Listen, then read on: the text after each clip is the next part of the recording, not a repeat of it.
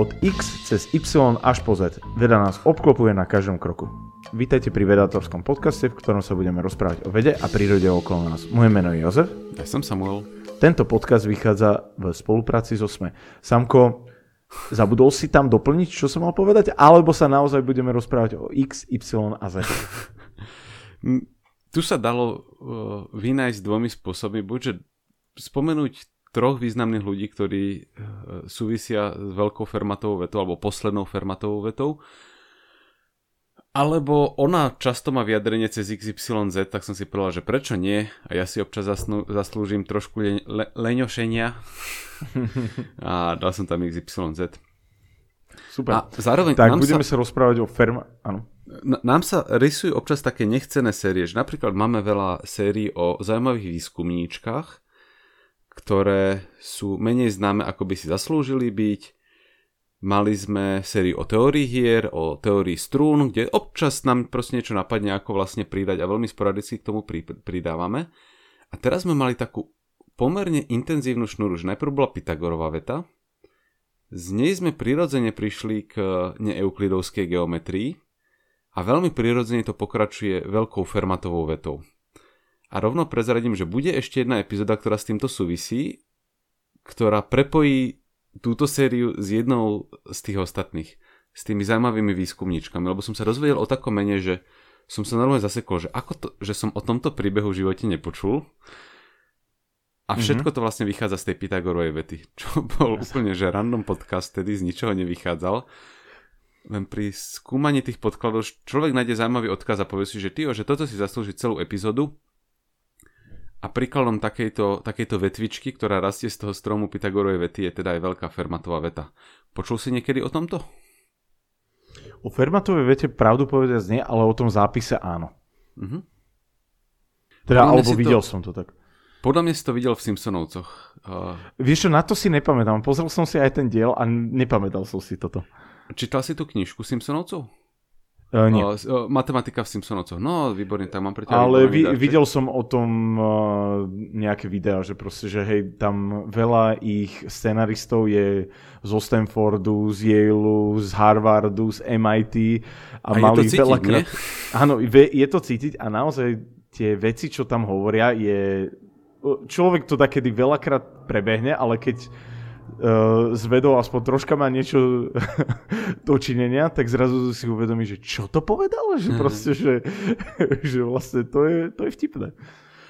Oni mali minimálne, ak sa nemýlim dokonca, že v dvoch epizódach vtipek o Fermatovej vete.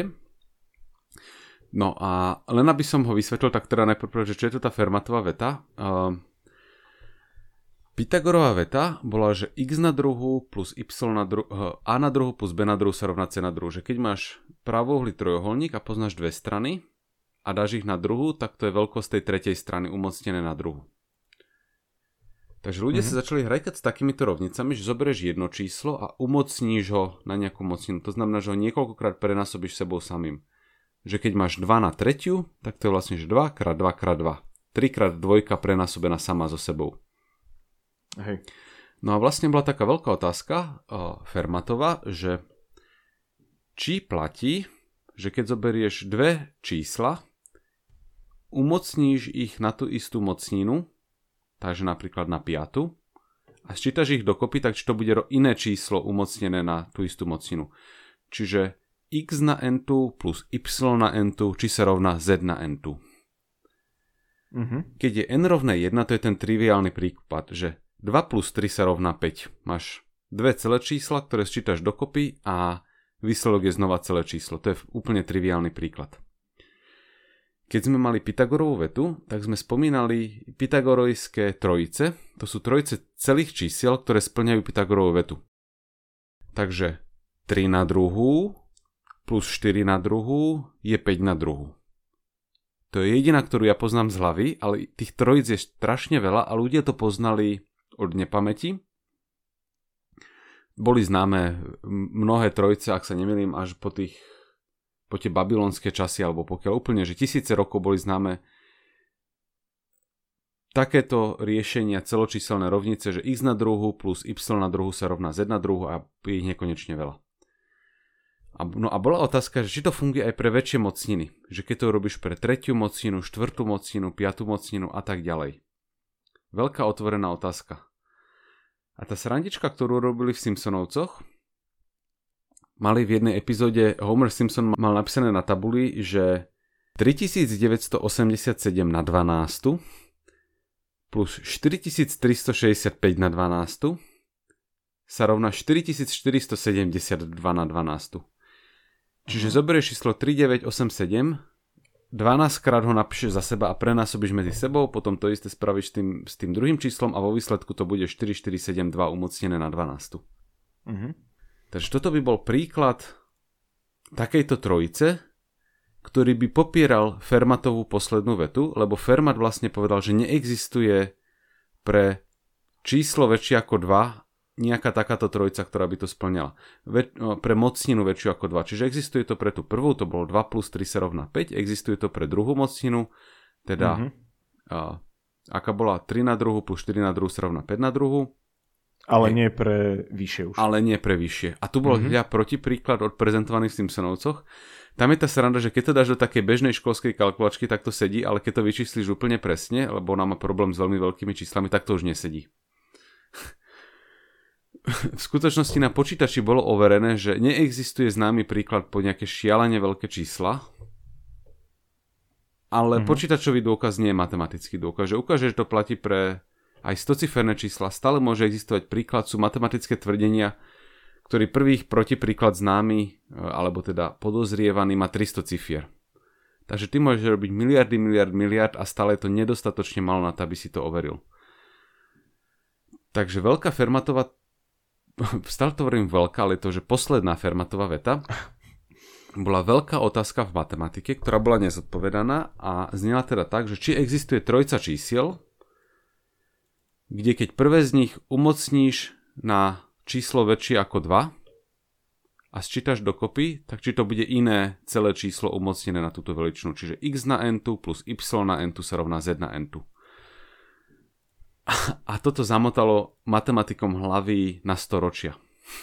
No a vyriešil to ten Homer?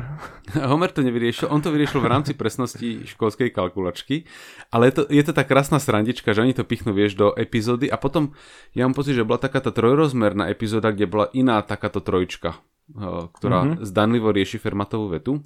Fermat bol taký zaujímavý človek ináč. Eh, my sme ho spomínali takmer určite už v nejakej epizóde, Napríklad sme mali epizódu o olome svetla, o dúhe a o tom vlastne, že ako sa pohybuje svetlo, keď prejde cez rozhranie dvoch prostredí, že vojde zo vzduchu do vody a ono sa zlomí. A Fermatov princíp vlastne hovorí, že svetlo ide po takej dráhe, aby sa dostalo do cieľa za najkračší čas. Čiže keď máš plavčika a vidí niekoho, ako sa topí, tak inteligentný plavčík sa riadi Fermatovým princípom a nejde po rovnej dráhe, lebo vie, že rýchlejšie beží ako pláva. Takže si natiahneš dráhu po pláži a potom to zlomíš, aby si menej plával. Áno, čo najviac potrebuješ bežať. Áno, a toto je Fermatov princíp. Že nájsť ten balans medzi tým, že nechceš zase úplne, že po kolmici, nájdeš si niečo medzi tým.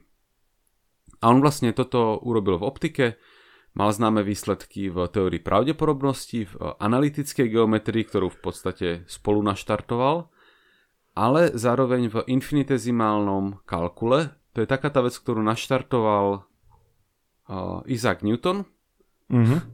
A on ju v podstate ako keby separátne objavil. Čiže dokonca uh, Newton citoval Fermata uh, vo svojej práci, že ho inšpiroval.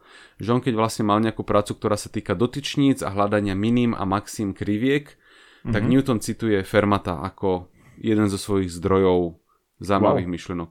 Čiže on bol, on bol úplne, že držal prst na tepe doby, bol narodený začiatkom 17. storočia v roku 1607 vo Francúzsku, pomerne o, bohatej rodine obchodníka s kožou, to bol vtedy veľký biznis, a kúpil si miesto radcu pri vysoké, vy, vy, vysokom súde v, vo Francúzsku, kde vykonával ten úrad v podstate až do smrti. Takže evidentne bol aj v tomto celkom zbehlý, Kúpil si úrad. Tam to bolo, vieš proste, že... Hej, hej, akože len vždy ma toto, tak sa tak na tým pousmejem. Vždy, keď keď si počujem. bohatý, nemôžeš byť evidentne hlúpy a nespravodlivý, takže tak to fungovalo. Uh, rozprával šiestimi jazykmi. Dokonca na starú grečtinu bol, alebo klasickú grečtinu bol taký uznávaný učenec, s ktorým sa konzultovali potom rôzne preklady. Okrem toho teda francúzština ako jeho rodný jazyk, ale latinčina. Neviem, to, čo je... To bola asi klasika na univerzitách, že v latinčine sa ešte vtedy. Grečtina, taliančina, španielčina. Rozbiehal teda matematický kalkulus, rozbiehal z veľkej časti alebo pomáhal rozbenúť fyziku, tou optikou. Citujú ho najväčší učenci, takže naozaj, že, že veľký, uh, veľký učenec. No a ako súvisí to ešte s tým Pythagorom? Si nám povedal, že to lamanie svetla ešte aj nejakým iným spôsobom to súvisí? No on si, on si čítal učebnicu, alebo teda knihu od Diofanta, ktorá sa volá Aritmetika. Diofantus bol taký klasický grécky matematik, ktorý mm-hmm. žil v druhom, žil a pôsobil, nie v druhom, rozmýšľam, ako sa číslujú správne tie nulte, že on žil, narodil sa v roku 200 a zomrel v roku 280, takže to už je teda správne povedané tretie storočie. Diophantus z Alexandrie, ktorý napísal knihu alebo sériu kníh Aritmetika, celkom vysvetľuje, čo, čo sa týkajú. Jedna z tých vecí je teória čísel, Zároveň sa venoval aj geometrii, to bola zase taká tá oblasť, ktorú Fermat vo veľkom riešil, riešil analytickú geometriu. To je geometria, ktorú vieš uchopiť pomocou rovníc. A Diophantus je známy aj tým, že riešil diophantické rovnice a to sú rovnice, ktoré majú celočíselné riešenia. Takže keď ti položím rovnicu, že nájde tri čísla, že x plus y sa rovná z, tak jedno možné riešenie je, že 1,5 plus 1,5 je dokopy 3. Čo okay, je riešenie. To dáva zmysel? Áno, mm-hmm. ale nie je celočíselné. Diofantická mm-hmm. rovnica by mala celočíselné riešenie, čiže 2 plus 3 sa rovná 5, alebo 1 plus 2 sa rovná 3. Mm-hmm. Diofantické rovnice majú veľ, veľký význam, lebo máš rôzne matematické štruktúry, ktoré si pýtajú tú celočíselnosť, lebo naozaj predstavujú počet niečoho. Napríklad počet prvkov nejakej množiny. A keď každému prvku množiny niečo priradíš, tak chceš, aby vo výsledku si mal cel, cel že nechceš mať, že 3,5 členov množiny, potrebuješ ich mať 3 alebo 4 a nič medzi tým. Takže tie diofantické rovnice zohrávajú veľkú úlohu v matematike aj vo fyzike. No a Fermat si čítal knihu Diofanta, ktorú mal a na kraj si niekde napísal poznámku, uh-huh. ktorá znie tak, že a rozmýšľam, či tu niekde nájdem presné znenie, ale v podstate hovorí, že našiel som dôkaz tvrdenia, že súčet dvoch tretích mocnín nemôže byť treťou mocninou iného celého čísla, ale okraj ten, tejto stránky je moc malý na to, aby sa mi to sem zmestilo. A to bolo teda, že to je vlastne Fermatová veta pre pre tretie mocniny, ale on to vlastne, že pre tie vyššie mocniny, on to napríklad ukázal pre štvrtú, bolo to známe, ľudia tak bojovali s tou tretiou mocninou. A on povedal, že mám to, ale sem sa mi to nezmestí a potom to už nikde neurobil poriadne. Mm-hmm. Čuchám, čuchám. Toto, ináč akože, to nie, že on by že tesne potom, potom zomrel, ale jeho syn to našiel v roku 1900, 1665, čo bolo čo bolo v roku, kedy zomrel, ale asi 65 minus 37, čo to je 28 rokov potom, ako to napísal do tej, do tej aritmetiky. Tak on to tam objavil a keď vlastne vydával ďalšiu, ďalšie vydanie tejto knihy, tak tam už tú poznámku dopísal a stala sa z toho veľká matematická výzva. Že dokázať poslednú Fermatovú vetu, posledná kvôli tomu, že vlastne bola zapísaná po jeho smrti, vznikla z poznámky, ktorú si on napísal do tej aritmetiky, kde vlastne tvrdí, že on tú Fermatovú vetu dokázal, len sa mu to tam nezmestí, že existuje krátky dôkaz. No a teraz dva spoilery. Pokaz- nám ako ľudstvu sa podarilo dokázať Fermatovú vetu, takže mal pravdu. Naozaj Fermatová veta platí, pre väčšiu mocninu ako druhú sa nedá jedno číslo rozdeliť na dve s rovnakými mocninami, tak aby si ich potom sčítaval dokopy. Ale ten dôkaz, ktorý k tomu vyšiel, má 100 strán. OK. Čo akože možno objavil ten 100 stranový dôkaz a preto sa mu nezmestil do knihy. To by mal pravdu, to by sa mu nezmestilo na tú stranu. Ale on v podstate v roku 1665 predkopol pre matematikov a matematičky loptu na kilometre dopredu a strašne dlho sa snažili vlastne nájsť dôkaz Fermatovej vety. Z niektoré jej špeciálne aspekty, že keď zoberieš špecifické n a tak ďalej a nejaké mm-hmm. rôzne typy prvočísel, keď tam použiješ, tak to sa podarilo s tým pohnúť. Hej. Uh, boli nejaké čiastočné výsledky, ktoré prvý významný krok sa udial v 19. storočí. Sophie Germain, matematička v 19. storočí, to sú, to sú zacné, zacné prípady, ktorá ukázala, že pre veľmi špecifický typ exponentu, teda toho, na čo to umocňuješ, sa to dá dokázať. A ona už teda trošku tak zmenila ten uhol pohľadu, že poďme sa sústrediť na to, že aké konkrétne mocniny tu ideme používať.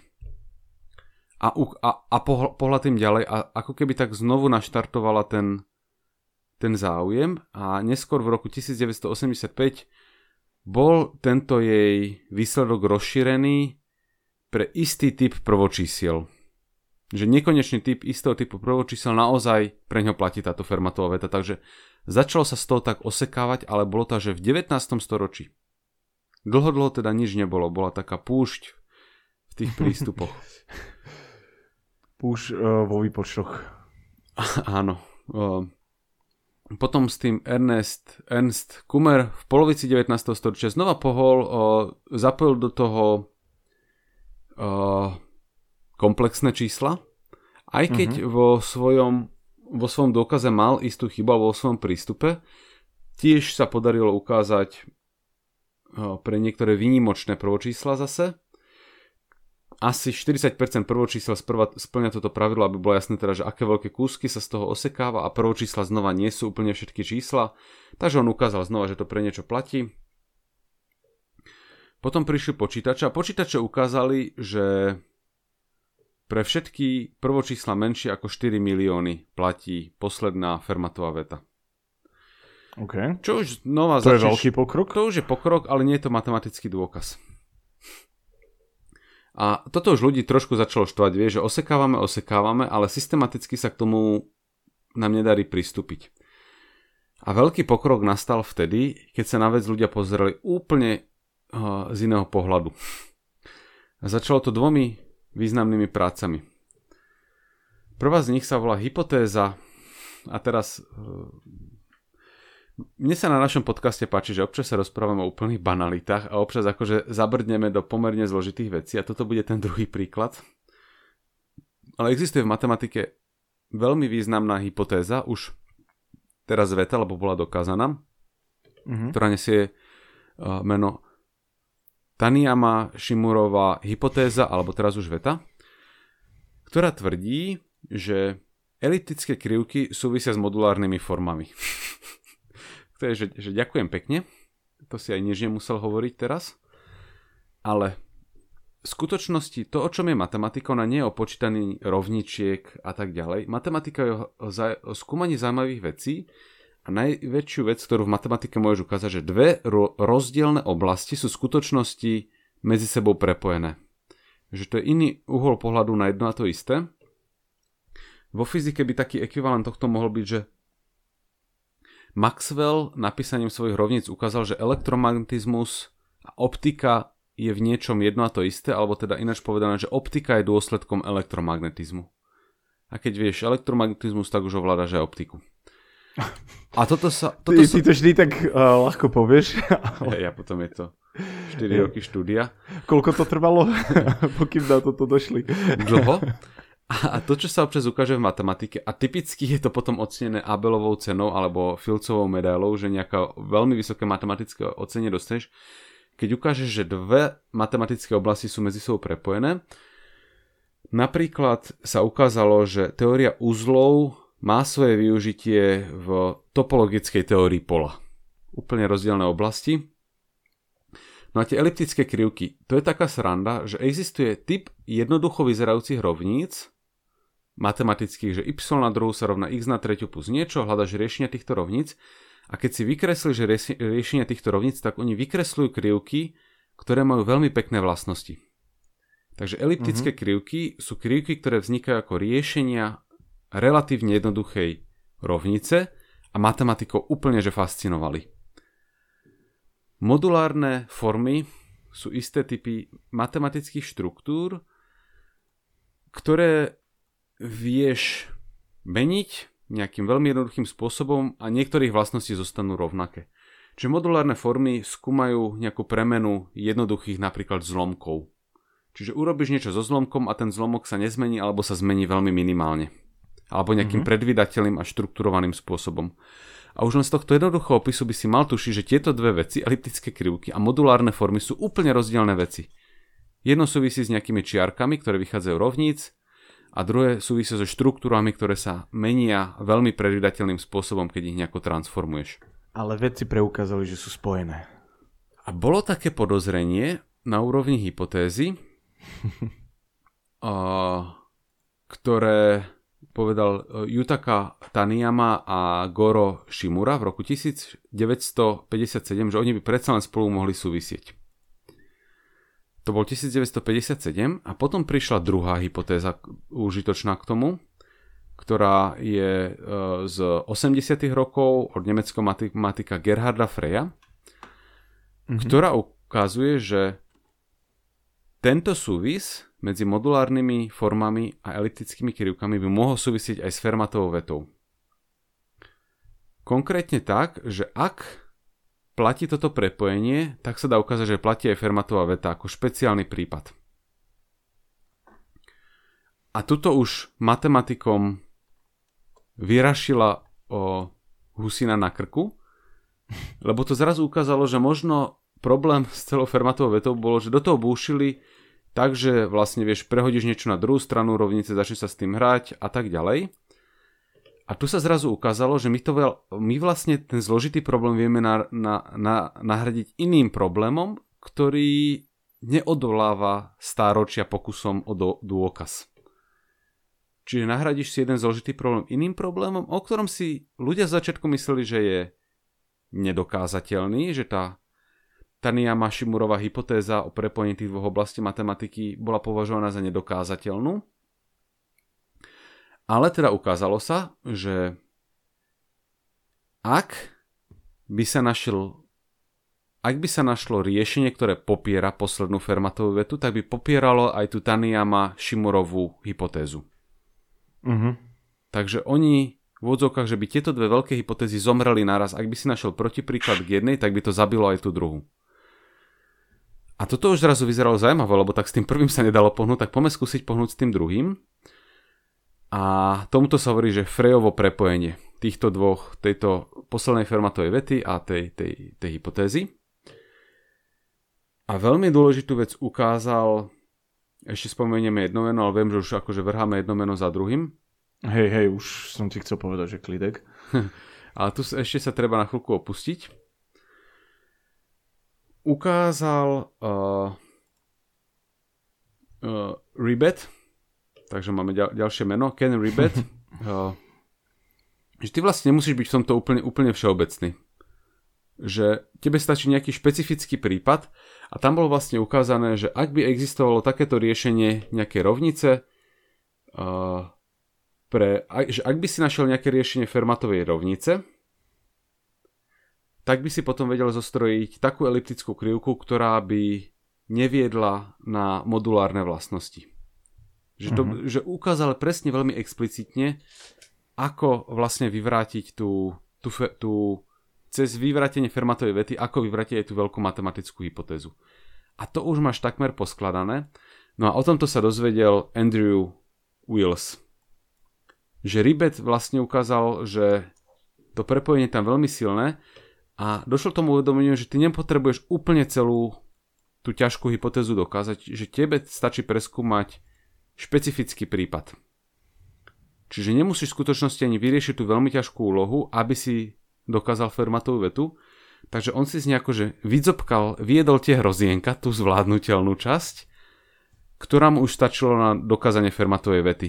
V takomto opačnom garde, že ak by neplatila Fermatová veta, tak by nejaká krivka nemala dôležitú vlastnosť, ale on ukázal, že každá krivka má tú vlastnosť a tým pádom neexistuje uh, neexistuje niečo, čo by popieralo Fermatovú vetu a teda Fermatová veta platí. Uh-huh. Ja, som si, ja som si pozeral ten jeho článok. Ten jeho článok je tak zložitý, že, že na Wikipédii máš asi že trojstranové stručné zhrnutie toho článku.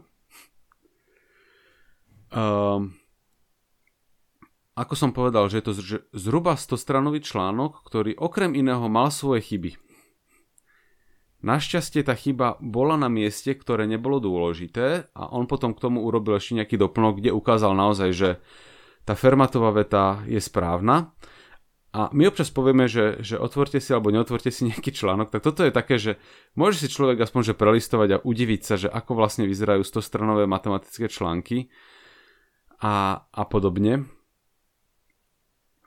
Naozaj je to, že extrémne zložité čítanie veta, dôkaz, pomocné tvrdenie, veľmi štruktúra, štrukturalizovane napísané. No a ukázal, že pre špecifický prípad platí tá hypotéza o tých modulárnych krivkách a modulárnych formách a eliptických krivkách. Platí pre ten prípad, ktorý on bol na Fermatovú vetu a po storočiach teda vlastne úspešne Fermatovú vetu dokázal. Mm-hmm. Samozrejme, že si za to zaslúžil ocenenia, o, teda dostal tú Abelovú cenu, neskôr Kopliho medailu. Je to považované za jeden z najväčších úspechov v teórii čísiel a v matematike ako takej. A teraz, že nechcem byť blbý, ale že ako taký je zbytočný. Že tú Fermatovú vetu až tak nevyužiješ. Uh-huh. Ale on tým vlastne pomohol ustanoviť taký ten súvis medzi modulárnymi formami a elliptickými krivkami, po ňom ďalší ľudia už doklepli ten dôkaz a ten už je zase super zaujímavý a užitočný. Že tá hypotéza, ktorú sme spomínali, čo niesla tie dve japonské mená, tak tá má obrovské využitie, kde ukáže, že proste dve matematické oblasti sú spolu úzko súvisia. Nie už sa to volá uh, modularity theorem, čiže veta o modulárnosti, tak tá má super že široké... zapadajú apl- do seba. Áno, tá má super mm-hmm. široké aplikácie. Takže dôkaz Fermatovej vety prišiel, poslednej Fermatovej vety, dôkaz poslednej Fermatovej vety prišiel a ako taký nám nedal možno nič, čo by sme prakticky využili, ale tie nástroje, ktoré sa využili na jeho dôkaz, tak tie sú v matematike super užitočné a spomínal som napríklad, že tie modulárne formy, alebo keď som nespomenul, tak som chcel, že oni sa objavujú aj v, aj v teórii strún napríklad že toto už je taká tá oblasť matematiky, čo má aj na hlbokých miestach vo fyzike svoje využitie. A mm-hmm. sú to nástroje, ktoré majú teda matematické, fyzikálne, typujem, že aj na nejaké inžinierské využitia. A neboli by objavené, alebo by neboli objavené tak skoro, nebyť toho, že ľudia sa snažili dokážať tú Fermatovú vetu. jej objaviteľ, on v skutočnosti, že on keď sa dozvedel o tom medzi výsledku, tak on normálne, že v tajnosti pracoval na tom 6 rokov, lebo on už mal tušenie, že toto sa dá. A on keď bol malé dieťa, on sa niekde dočítal tej Fermatovej vete a on si to stanovil ako svoj životný cieľ, že on bude ten, ktorý to dokáže. A v niečom mal to šťastie, že prišli tie medzi výsledky, ale že keď sa to dozvedel, takže na 6 rokov začal v tajnosti na tomto pracovať, lebo už vycítil, že, že je blízko. Predpokladám, že asi dostal uh, za to tú matematickú cenu. Áno, áno. Hej, tie, tie dve, ktoré som spomenul, tú Abelovú a ešte tú druhú. A toto je vlastne niečo, čo je v skutočnosti, že ten dôležitý záver tejto epizódy, že tie veľké matematické vety, dôkazy a podobne, ktoré, ktorými sa ľudia, alebo ľudstvo teda, že niekedy aj storočia až tisícročia s nimi zapoli, oni možno nie sú zaujímavé same o sebe, akože niektoré áno, ale niektoré sú zaujímavé nie ako brána niekam ďalej ako cieľ, ale ako cieľ, ktorý ťa motivuje sa niekam dostať. A keď sa tam dostaneš, tak na to, aby sa tam dostal, tak poobjavuješ iné nástroje, ktoré majú potom veľmi užitočné aplikácie. Takže keď počúvame o tom, že matematici dosiahli zaujímavý výsledok, tak čiastočne je to kvôli tomu samotnému výsledku, ktorý sa dá používať ďalej, ale čiastočne je to kvôli tým nástrojom, ktoré na získanie toho výsledku museli vytvoriť a tie majú potom využitie ďalej. Takže toto bol ten typ, že Fermatová veta ako taká bola veľkou výzvou pre matematickú komunitu a cenné sú tie nástroje, ktoré vytvorili, teraz som nevedel, či použiť objavili alebo vytvorili, pri snahe ah, zase. Toto, toto dokázať. Áno, presne to isté. A celé to vychádza vlastne z Pythagorovej vety, ktorú sa snažili ľudia zo všeobecne, že namiesto na druhu, tam ideme písať iné čísielka a pýtame sa, či to má riešenie také, ako by sa páčilo Diofantovi, čiže pomocou celých čísiel. A zase sa ukazuje, že... keď veda na niečom pracuje, tak nie ten výsledok je až taký zaujímavý, ale všetko to okolo, čo vznikne vďaka tomu. Tak, takže teraz sa môžete upokojiť, že keď máte veľké celé číslo umocnené na n2 a n je väčšie ako 2, tak sa nedá rozdeliť na súčet dvoch iných celých čísiel tiež umocnených na n2. Dobre, dúfam, že sme rozptýlili vaše nepokojné myšlienky týmto. Áno, ľudia, uh, ľudia sú nervózni poslednú dobu z rôznych vecí, tak už teraz Hej, hej, už tak o jednu byť. menej, o jednu menej majú. Som stával, že ježiš ten Fermat. Takže tak. Ale Samko, to pekný príbeh matematiky, podľa mňa. Je to veľmi pekný príbeh a hlavne, ako dávno sa to stalo. Pre mňa bolo zaujímavé, že je to vlastne 17. storočie ešte pred uh, Isaakom Newtonom a všetko, takže pracovalo sa aj predtým. Tak a niektoré tie naozaj veci sa doklepli, ten modularity te- teorem, to sú že v podstate, že nechcem povedať úplne, že nové veci, ale asi to už nie je hamba označiť, že to je že moderná matematika. Skúmať mm-hmm. tieto oblasti. V podstate uh, modularity theorem, teda ten súvis medzi eliptickými krivkami a modulárnymi formami bol naplno dokázaný v roku 2001. Mm-hmm. Môžeme spomenúť, že uh, Christoph uh, Braille a on teda spolu s ďalšími Fred Diamond, Richard Taylor, Brian Conrad, ktorí mimochodom to boli, že uh, Willejoví študenti ďalší. Mm-hmm. Čiže vlastne Andrew, Takže sa do toho. Andrew Willis, hej, a tí, títo ďalší dokopy vlastne doklepli to už potom pekne celé. Super zaujímavé, užitočné. Tuto to trvalo menej, niečo cez 40 rokov, aby sa to dokázalo. a niekoľko Škoda, storočí. že to ten Fermat nenapísal už vtedy, čo? Hej. Ten dôkaz. No vieš, ale to je naozaj, že, že ten pôvodný článok bol 100 strán, potom to ešte museli na tie ďalšie prípady rozšíriť, že to je... Rozumiem, že sa to nezmestilo. Hej, hej, rozumiem. Dobre, ja ťa už zastavím, lebo strašne veľa mien si povedal dneska. Mm-hmm. môžeme spraviť možno aj druhú epizódu o tom. Ke, bude o jednej, o jednej z osob, ktorú sme spomínali, bude epizóda. No, výborne. A necháme vás prekvapiť, že o, o ktoré. Kto pozorne Ďakujem počúval, vie. Ďakujem veľmi pekne, že nás počúvate, že nás podporujete. Nájdete nás na Patreone, na všetkých dobrých aj troška horších podcastových aplikáciách. Máme perfektné vedatorské ponožky, ktoré nájdete na našej stránke vedator.space. Týmto priamo podporujete náš podcast a našu tvorbu, takže ďakujeme veľmi pekne a vidíme sa na budúce. Majte sa veľmi pekne. Majte sa.